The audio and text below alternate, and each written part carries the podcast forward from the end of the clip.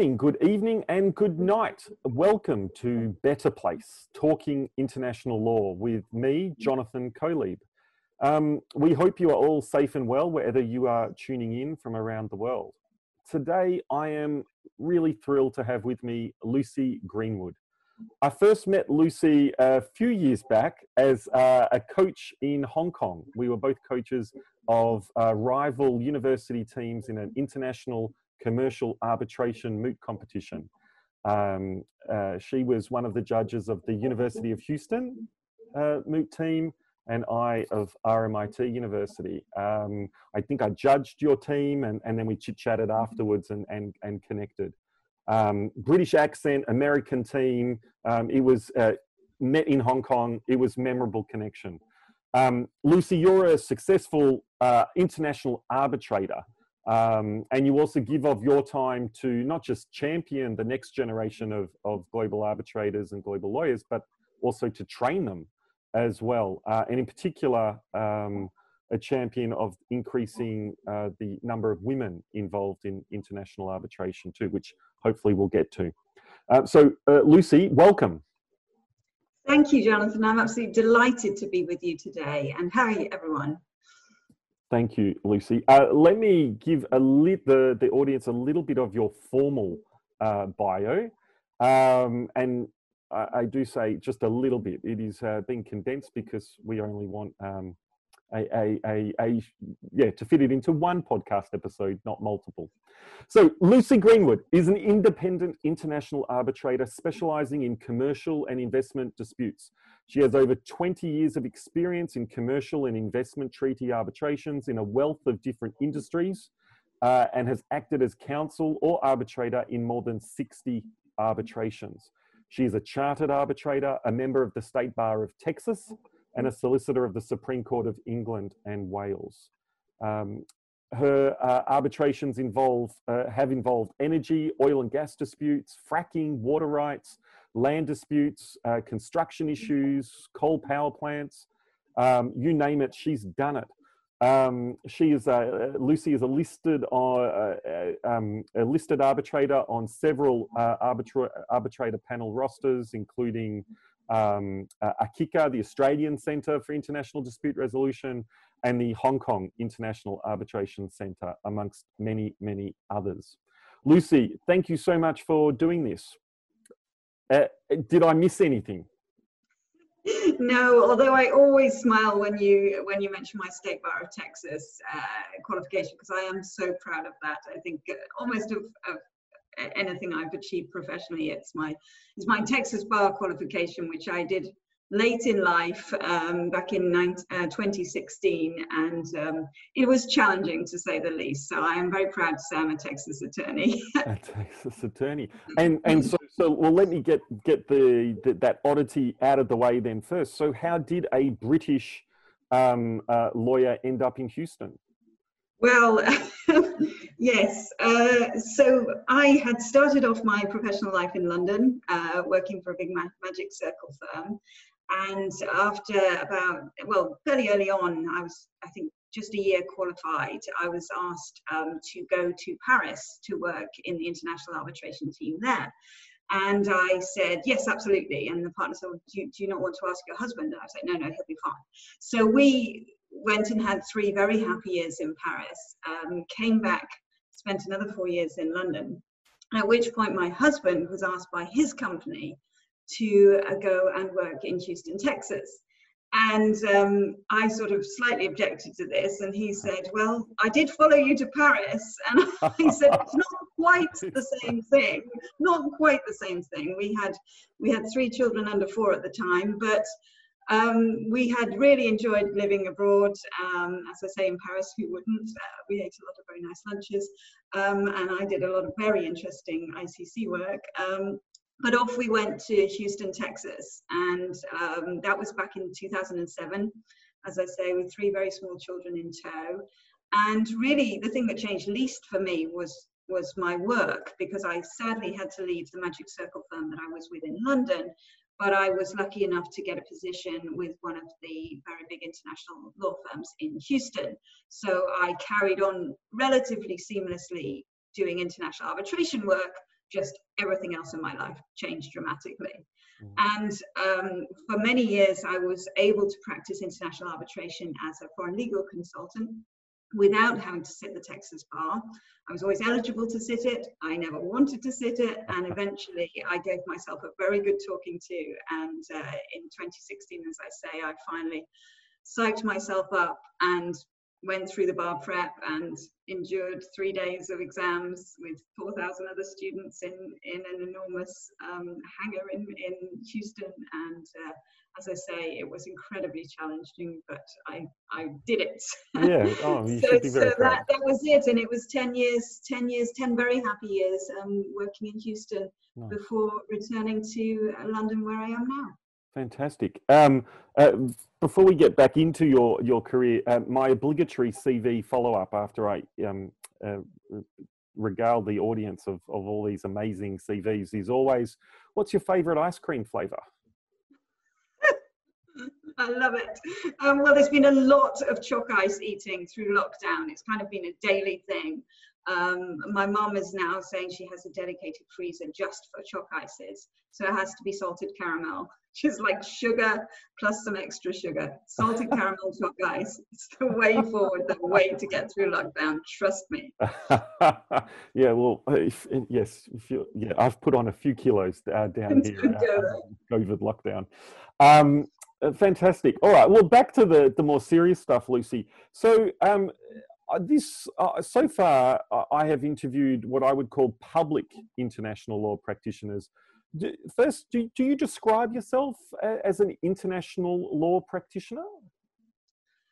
Yeah, and I've, I was pondering this before before I came to join this podcast today because, as I know, you've got you'd mentioned something when you reached out to me about international law, and I was thinking, am I really an international lawyer, or am I an arbitrator who applies the governing law of the dispute that's before me. And, and there is a perhaps a, a distinction without a difference there, perhaps. But uh, just just unwinding for a bit, I, I, studied international law as part of my undergraduate degree. Although very interestingly, back in those days, there was no mention of any kind of investment treaty arbitration or anything in the uh-huh. course.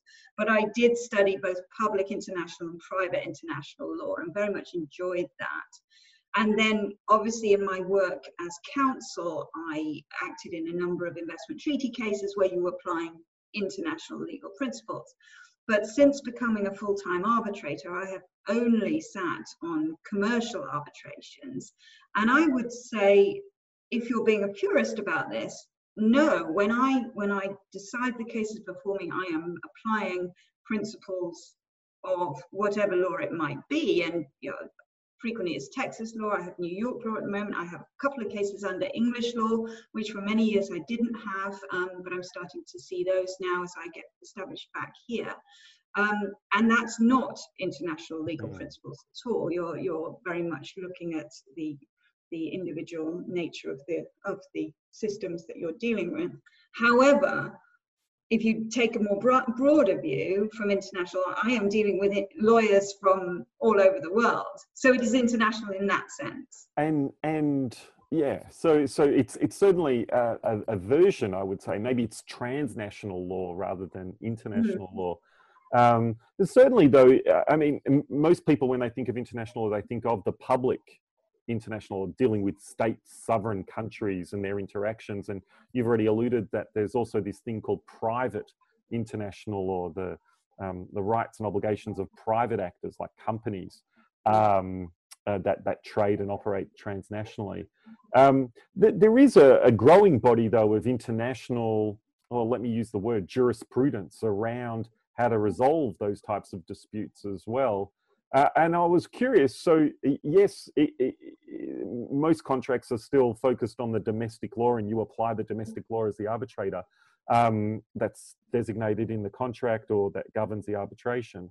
But do you feel like there's an internationalization, sort of a, um, well, to use the jargon, a harmonization of of rules that either govern uh, the arbitration process uh, or the substantive contractual disputes that you're involved with?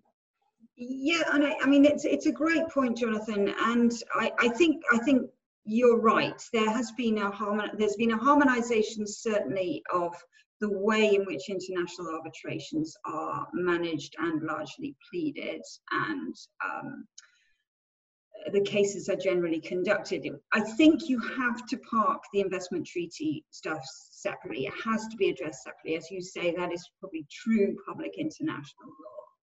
So I think rather than an internationalization, I think there has been a harmonization of sort of it's generally seen to be a sort of melding between the civil and the common law approaches to the way they argue their domestic disputes, and, and that works pretty well. I don't think there has been a departure as much from the underlying governing law of the contract in dispute.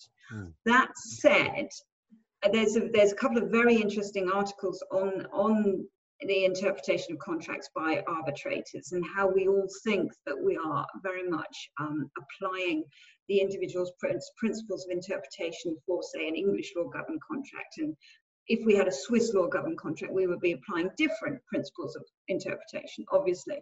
But there's a very, very interesting body of research which says that the majority of international commercial arbitration tribunals decide according to a very similar set of contractual interpretation principles. So mm. essentially, commercial approach, taking into account the sort of back, the factual matrix, to use a very much an English law term, um, but but really not necessarily observing the strict canons of interpretation mm. that we perhaps think we are.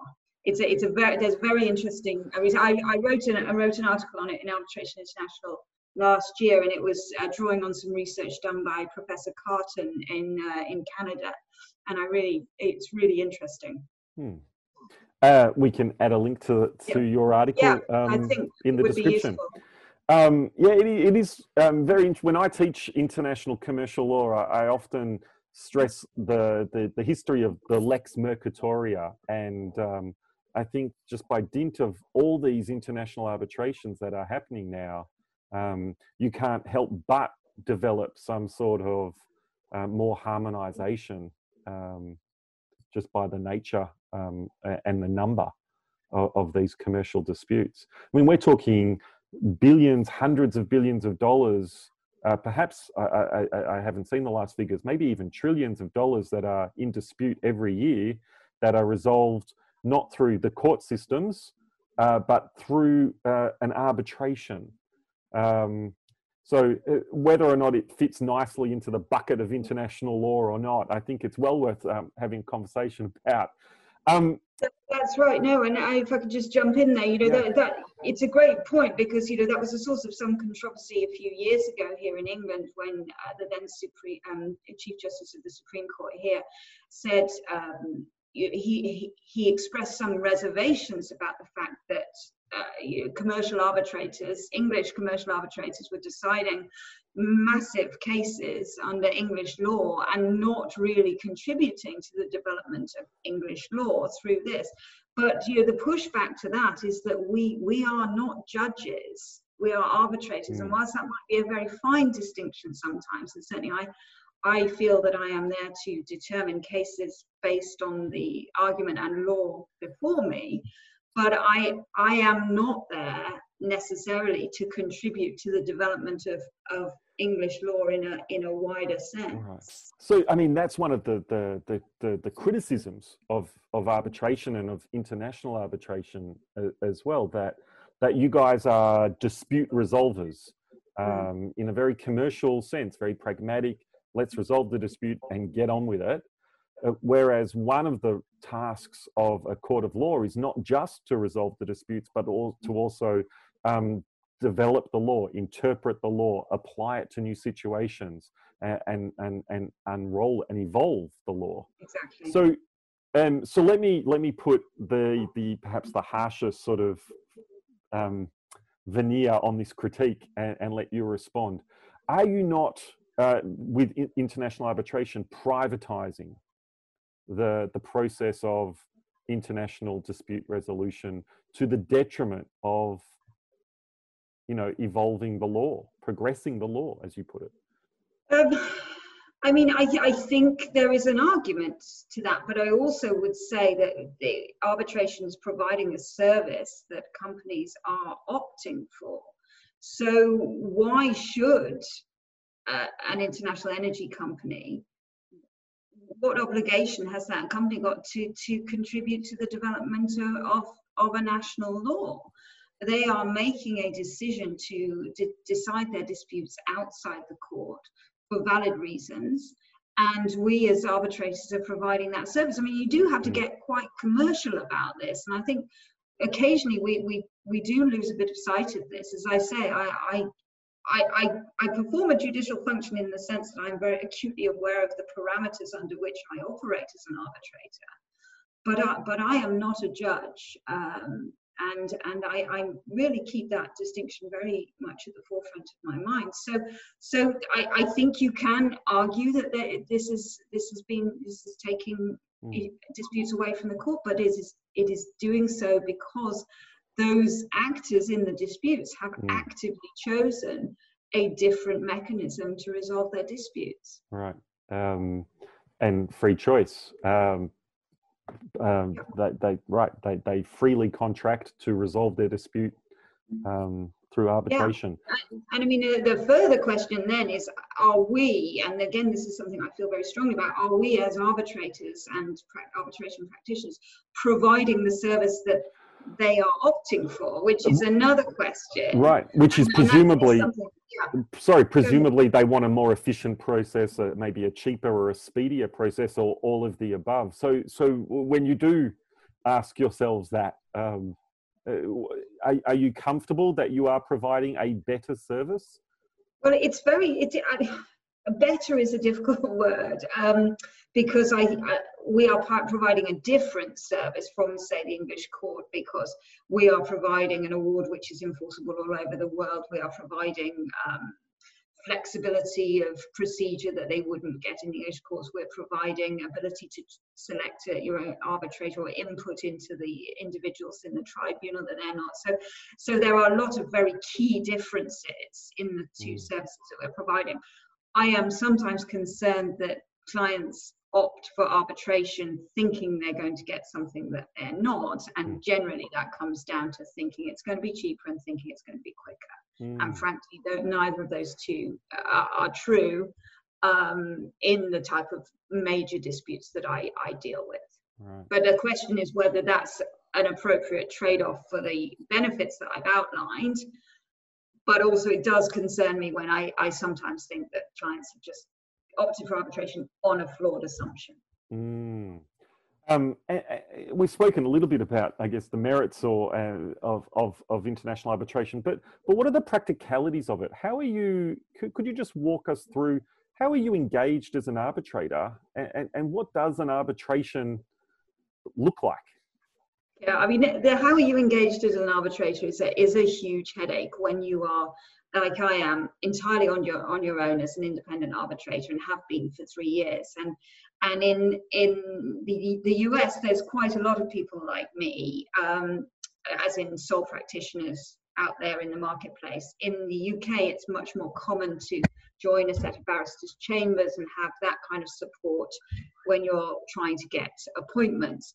Um, but the short answer is how you are engaged as an arbitrator is you are at the mercy of somebody, um, you springing into somebody's mind when they think of who, who would be good for this case. And that is a very, very difficult uh, nut to crack, as it were. You know, when, when I'm writing my business plans and I'm working on my marketing strategy, you know, good marketing comes from knowing where your where your work stream comes from and because you want to obviously market more to that work stream it is very very difficult to analyze where my appointments come in from. Isn't that but, can i interrupt? Sorry it is yeah, so interesting to hear the words business plan and marketing strategy come out of the mouth of an international lawyer. No, like no, I know, um, many students of law don't think in those terms but you're a sole practitioner um, and you need to go and drum up your own business. Isn't that interesting? Well, that, well, that's right, and I, I think I, I, would say I'm fairly unusual in that. In that, for me, this is this is not a retirement option. This is a career path, and it's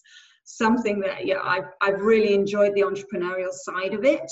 Um, but I appreciate that I am not the usual demographic of an international arbitrator because it tends to be people retiring out either out of judging or you know as partners in major law firms they're stepping down uh, that is not my approach at all i'm, I'm this is this is my full-time job and it's something i work very very hard at mm.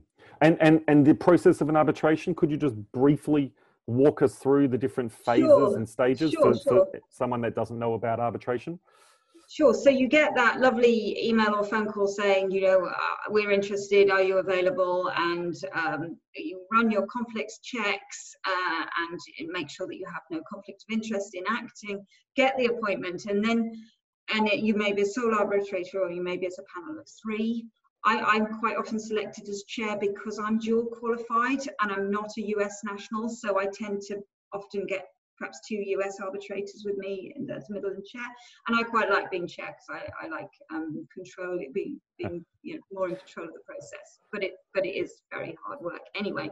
So once you're all appointed, or if you're appointed, you you then have an initial flurry of work where you are getting up to speed on the papers, such as they may be, and you're setting up what's called the preliminary hearing or the case management conference, which is really your first chance to get the parties in front of you.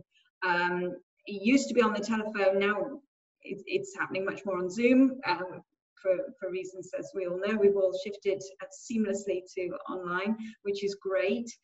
Um, and it's it's really your chance. I always think there's your chance to really um, impress the parties. How you've got control of the process. You're setting the uh, procedure, obviously with input from the parties, and you're setting the timetable for the arbitration. And then really your work sort of dips down a little bit as they go off and write the pleadings. You may have some flurries um, of disputes regarding document exchange.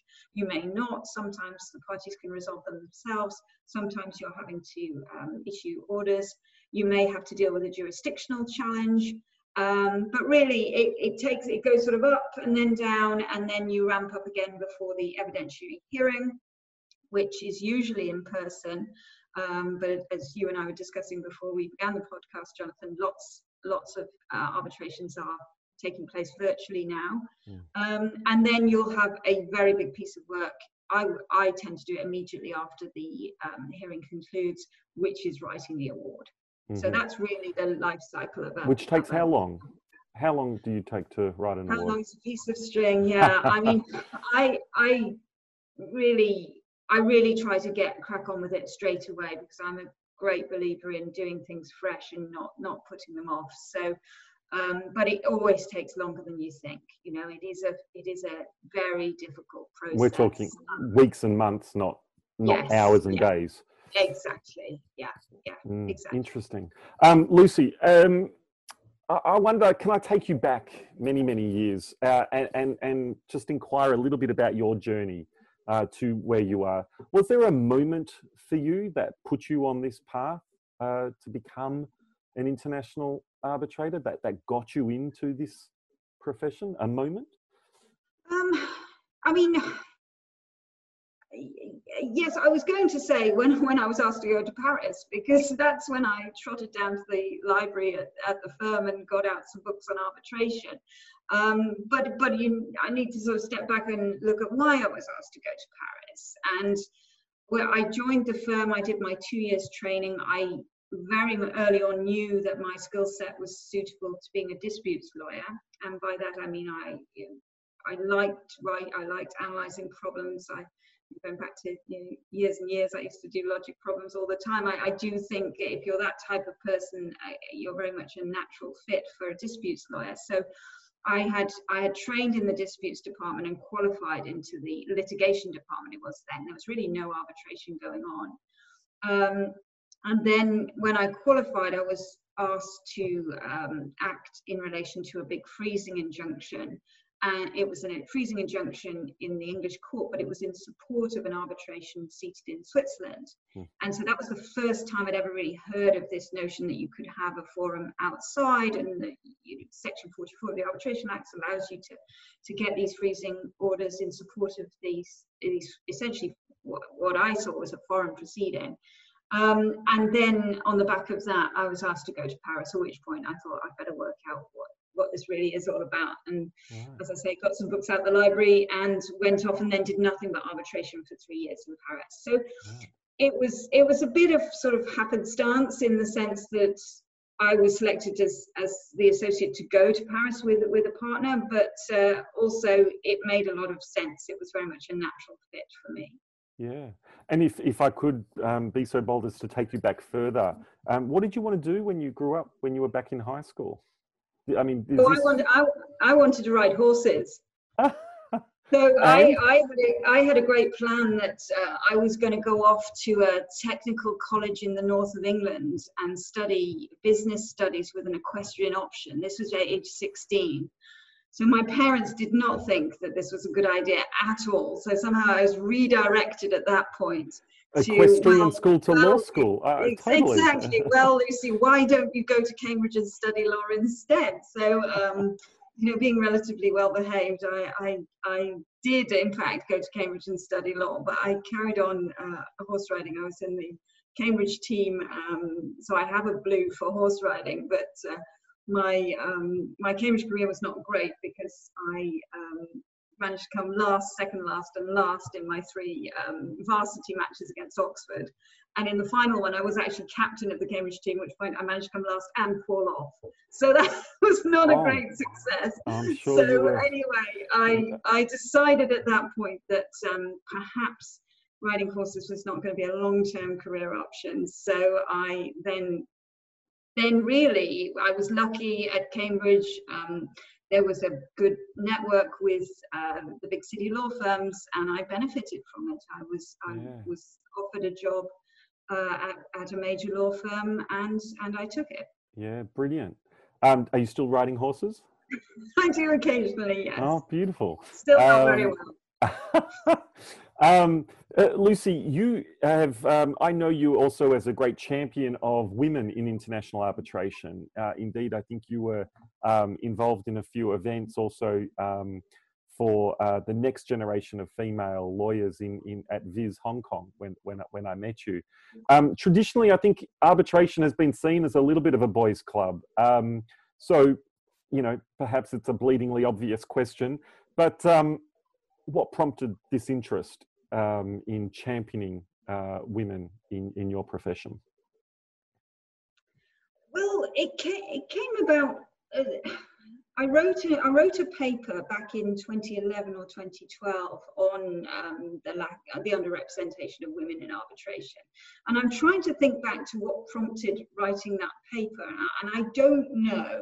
I mean, it's obviously something I've been very aware of right back to um, my days in the London in a law firm in London when I remember talking to somebody in HR and they said to me that you know the average uh, time a male associate spent at the firm was half that of a female associate, and they were rightly very concerned.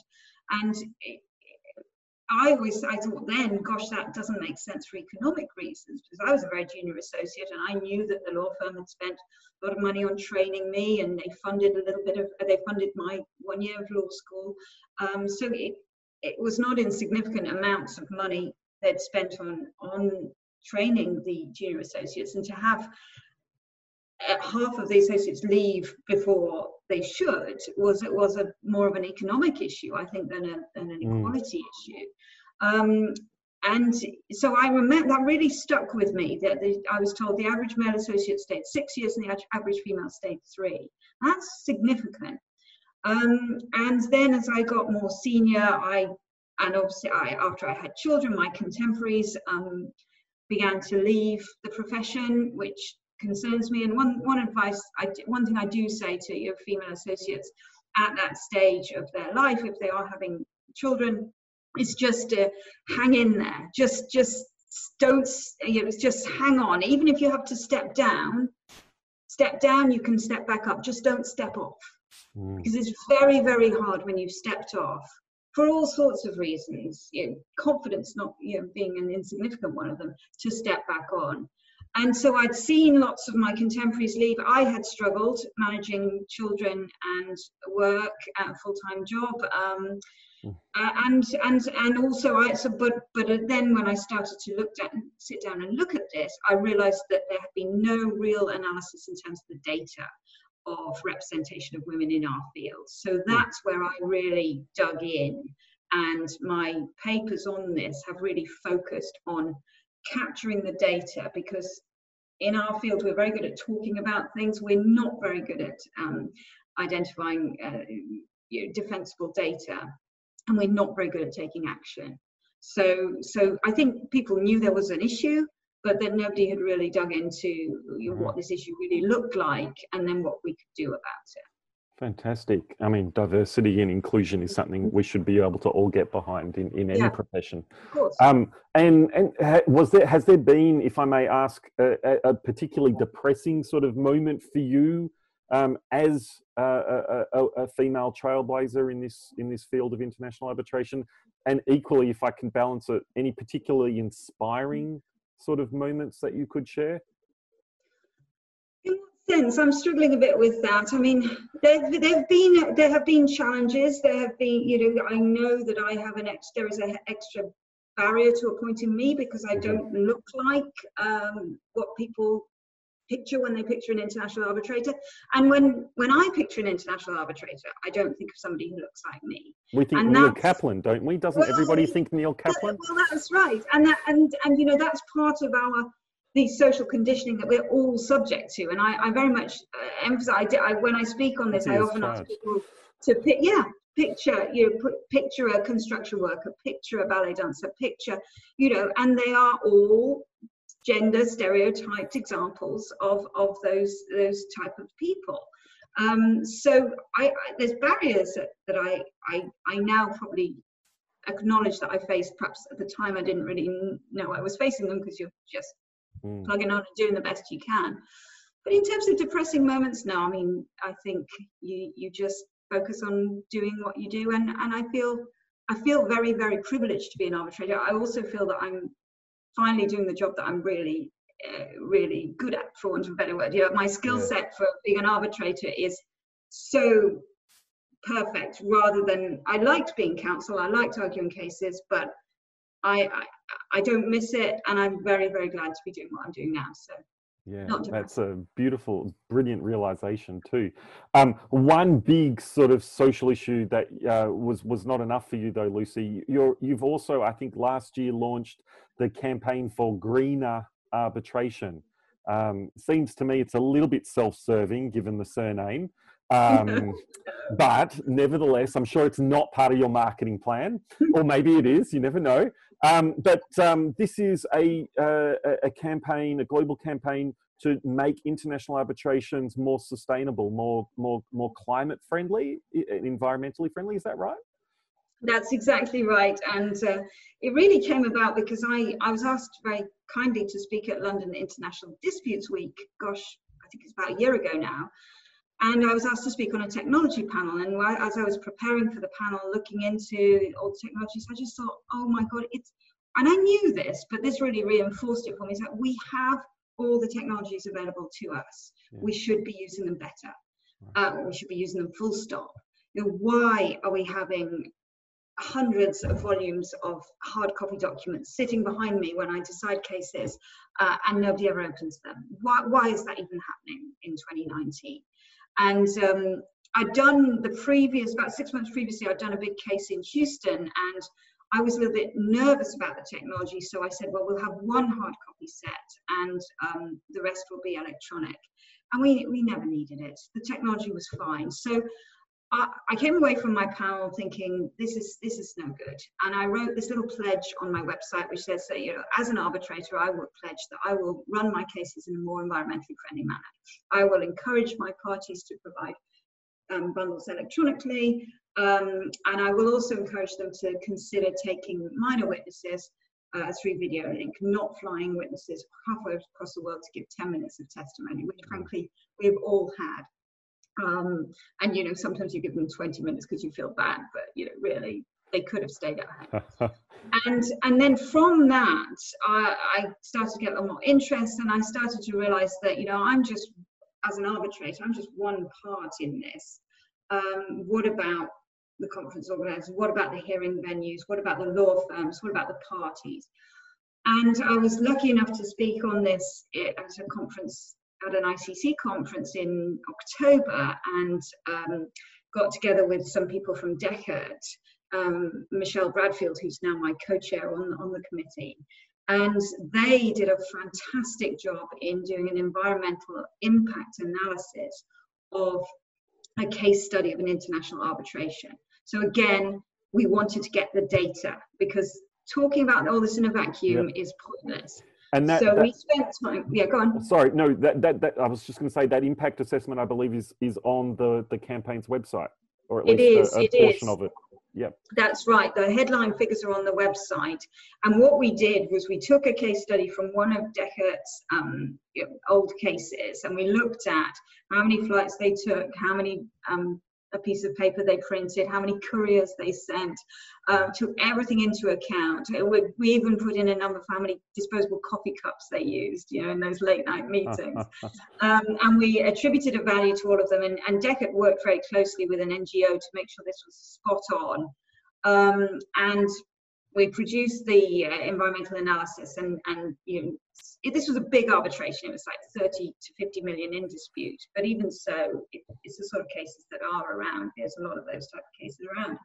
And it came out that the carbon footprint was such that you would require planting 20,000 trees to offset it. Mm. And that's the size of Central Park. Wow. And anyway, we ran the we ran the numbers again with um, changing the assumptions. So we said no printed bundles at all, um, only electronic.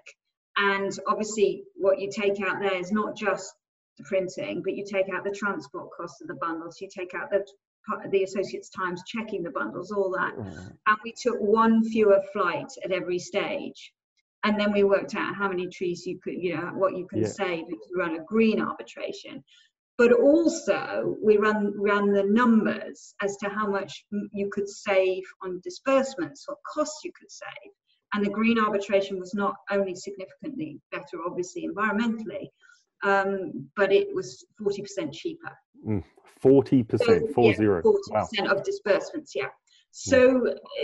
and we really haven't um, done enough in terms of publicizing the financial side of it. We're, mm. we're working on that and we're working on doing more case studies for different tranches of arbitration. So a smaller arbitration, uh, because I think they will still have a significant environmental footprint, even if it's a million dollar mm. arbitration.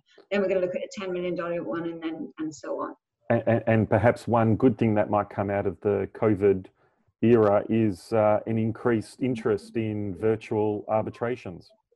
Absolutely, and also a willingness to um, view documents on screen. Right, right, it's right. so simple. But uh, you know, I used to get a lot of pushback from my co-arbitrators when I would say, "Well, my PO1 says the default is in, is electronic. If you mm. want to, you can ask for an individual document to be printed out, but we are not going the route where you print out thousands and thousands of pages." And I would get pushback on that. And now I'm seeing people much more willing to mark documents up on their laptops, you know, all these things that we've been able to do, but we just haven't done.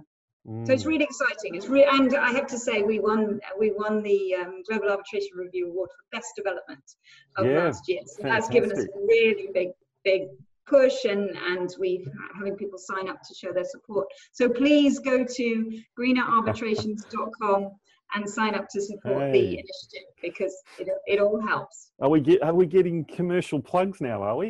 Um, Absolutely. I will. I will add the link in the uh, in the description. Um, I've got a series. I, am noting the time, uh, Lucy. Know, I've got a series of quick fire questions, if I may, to to wrap things up. How about that, Lucy? Right. Um, all right. Um, so, what will you be working on today, Lucy, or this week? What, what what's on your agenda? Okay, I have a um, an order for summary dismissal that I'm wrestling with to knock out a number of um, non-contractual claims from an arbitration that I'm doing as a sole arbitrator, um, which is a relatively large arbitration under Texas law. So a happy afternoon. Um, spent wrestling with some fairly uh, significant issues on summary dismissal. And um, you, have got a really interesting perspective, I think, on international law. I mean, especially given the, the conversation we had 20 minutes ago, whether or not we describe it even as international law. What, what, um, what do you think is the future of, of international dispute resolution? Let's use a different term. Do you think arbitration is the future? I think it can be. I think we've slightly lost our way in recent years, and I think we need to we need to there needs to be a certain amount of reinventing ourselves and marketing ourselves as more um, technologically aware, more pragmatic. Um, people have been again been saying this for years, but I, I think we can be more efficient in the way we mm. behave, and that's I think that links in very much with the with the um, being more aware of environmental factors. You're seeing clients wanting more awareness of environmental, social, and governance issues. Um, I think we have been amazing as a community the way we have uh, pivoted through the pandemic to virtual arbitrations, and I think we we've surprised ourselves. Mm. Uh, we're seen very much as this you know, certain demographic who don't do modern things, right. and actually that's not been true. So I think we should give ourselves some credit for that, um, but we have to keep keep yeah. manifesting that very much. Necessity is the mother of all invention. Yeah. So, so um, you, you, never rest on your laurels, um, Lucy. So, what what drives you? What what keeps you going? Well, I think, as I said, I absolutely love what I do, and um, I, that's what keeps me going because it, you know, it, it is tough. As I started, as I said, you don't know where your work's coming from. You have to keep uh, there's a lot of self promotion involved, which doesn't come naturally to anybody. I don't think it's hard to go up to people, and well, I don't go up to them anymore, but you know, I used to go up at conferences. Here's my card. If you're thinking of an energy arbitrator, please do think of me. Or if you've got a US element, I can, you know, that that doesn't that's hard to do, but the goal, the end goal is is very much worthwhile, mm. really worthwhile. So that's what that's what keeps me going. I absolutely love what I do. Heroes I'm I'm curious. Uh, those that have come before you, who, who do you who do you draw sort of inspiration and energy from? Yeah, and I, I, I wrote a blog post about standing on the shoulders of giants, which is that wonderful saying about you know how I, I just really really took to it. I, there are huge, there are amazing giants in the arbitration community that I have benefited from, um, but but in particular, I would say those women largely who who really go out their way to help other women. And and that's something I'm, I'm working hard on myself. And I, when I see senior women in the field uh, doing that it, it's so inspiring. So in, in with that I'm thinking of people like Juliet Blanch who's uh, a wonderful um, the successful arbitrator but really makes a difference when when she's when she talks, she she you know that she's going to go and deliver on what she's saying. Excuse me. And you know, there's there's other really impressive uh, women who I've just admired throughout the years. People like Edna Sussman in New York, Jean Kalicki in New York, who are who you know have been plugging away, perhaps with not the um, recognition they, they should have had, but have established themselves as, as you know, world-beating arbitrators through simple know, um, tenacity, I think. Mm. Uh, and we should be celebrating those those people, those heroes. Um, fantastic. Um, my final question, Lucy. Uh, you're a, a, mentor of young um, um young law students now uh, with the University of Houston, commercial arbitration moot team, but also all the other work you do as well. So, but in retrospect, what do you wish? What was what's one piece of advice that you would have liked to have received when you were a uni student? Uh, you know, it's that old. I don't. I don't want to be cliched, but the. I was going to sort of say it's a marathon, not a sprint, and all that. But I was very much conditioned to to to be it was up or out. And if you hadn't achieved certain things by certain stages in your career then then forget it. And i suspect a lot of that was the time um, you know late 90s early early 2000s and and also my sex as well and having children. So um, I, I wish I had been told that you know it, you don't have to achieve certain things at certain times because everyone is different. And you will get where you need to be. And where you where you need to be or where you end up may well not be where you think you want to be right now. So it's keeping an open mind. I i remember writing a, a jokey email to my boss um, back in 1999 uh, saying when i grow up i want to be an arbitrator. And it was an absolute joke and we had this running joke between us what nice life arbitrators had. And you know the idea that i have actually managed it is, is extraordinary to me um, and it's not been through any kind of grand plan it's been through having great experience in a law firm, um, not saying no to things. I was very much somebody who take on more work, take on more work, and yes, you have to moderate that. I'm not saying anyone to kill themselves, but you know, in your early years of your career, you you do have to say yes to everything and work hard because you will get this. Um, great range of experience and and that's what you build on it's being in the cases seeing the arbitrators, um, making those connections. Um, that's that's your foundation for future career development. Mm. Uh, and on that note, Lucy Greenwood, a star international arbitrator, a champion and advocate for a more diverse, greener, more sustainable vision of international arbitration. Thank you for this conversation and thank you for making the world a better place.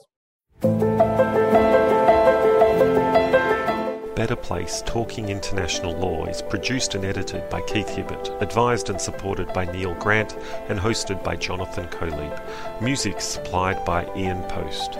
The Better Place team thank RMIT University for supporting this project, and we acknowledge the Wurundjeri people of the Kulin Nation on whose unceded land we work. We respectfully acknowledge their ancestors and elders, past, present, and future.